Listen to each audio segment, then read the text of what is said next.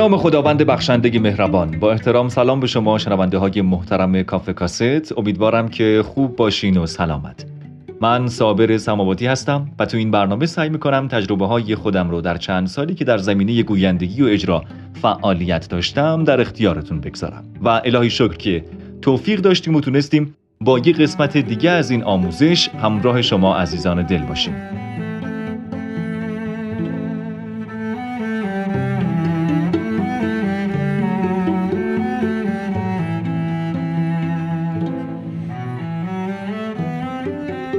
در قسمت های قبل اشاره کردیم به پیش شرط هایی که برای شروع کارمون خیلی مهمن و در ادامه رسیدیم به اهمیت لحن و آهنگ کلام و به صورت جزئی تر هویت واژه ها اما لازم اینجا یه یادآوری بکنم و برگردم به یکی از مباحث اولمون چون خیلی مهمه.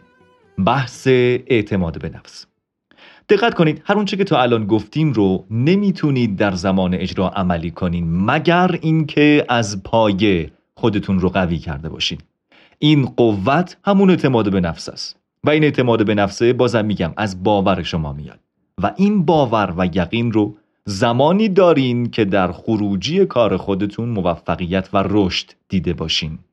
مثلا یه متن و بعد از تمرین بتونین بی نقص و درست با رعایت همه اصول اجرا بکنین. یا در مورد یه مبحث بر اساس اونچه که گفته شد بتونین مثلا 15 دقیقه بی وقفه صحبت بکنین. خب وقتی که من موقع تمرین و آزمون و خطا این کار رو درست انجام میدم زمانی که گوشی رو گذاشتم از خودم فیلم می‌گیرم اون جلسه سخنرانی و شبیه سازی می‌کنم و دارم اجرا می‌کنم از کار خودم هم راضیم به این اعتماد به نفس می‌رسم. پس این یعنی شدنیه از من برمیاد.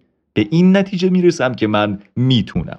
دیگه باقی ماجرا برمیگرده به مسئله مدیریت استرس.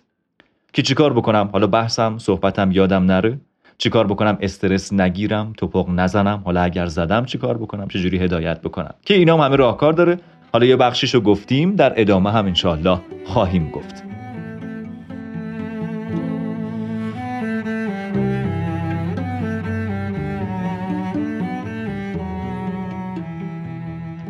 پس یادم باشه منی که بعد از کلی تمرین رفتم پای تریبون و حالا یهو استرس کل وجودم رو می‌گیره اولین چیزی که می‌تونه بهم کمک بکنه اینه که به خاطر بیارم که موقع تمرین بارها و بارها این حرفا و این مطالب رو مثل آب خوردن اجرا کردم. همین ته دلم رو گرم می‌کنه و یه حس خوبی بهم تزریق می‌کنه و این خودش بخش مهمی از مدیریت استرسه.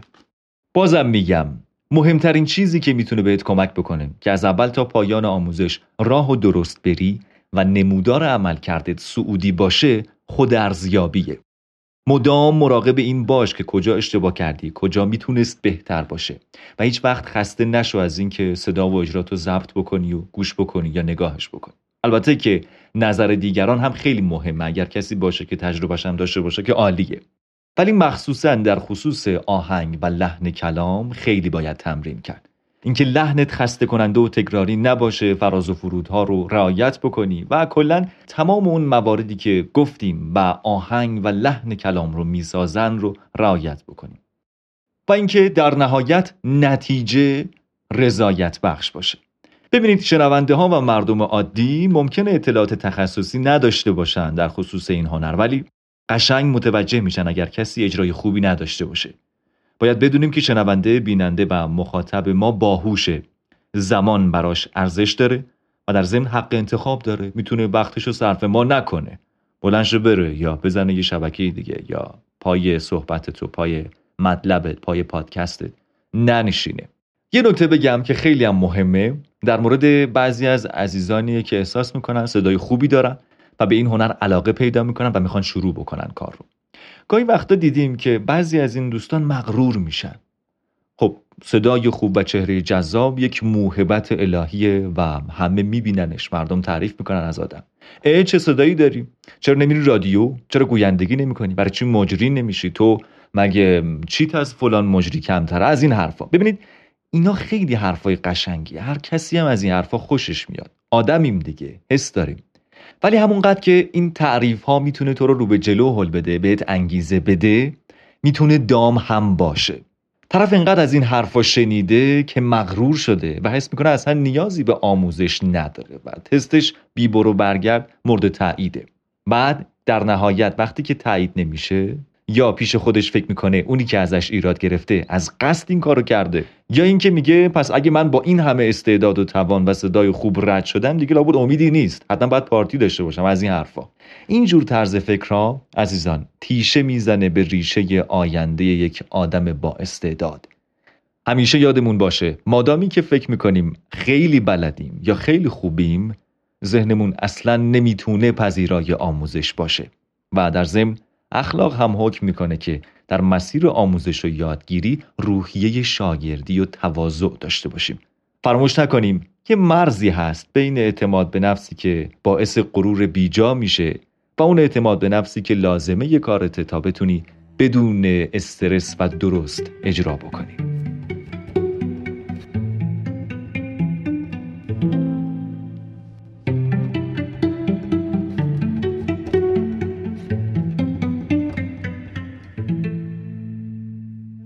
دوستان عزیز خیلی از همراهی شما ممنونیم شما می‌تونید این پادکست رو از همه نرم افزارهای پادگیر یا podcatcher مثل Castbox، Podcast Addict، سایت Anchor یا نرم افزار پادکست اپل بشنوید. این نرم افزارها رو به این دلیل به شما توصیه می‌کنیم که بتونیم آمار مخاطبامون رو داشته باشیم و این به ما در ارائه مطالب بهتر کمک می‌کنه.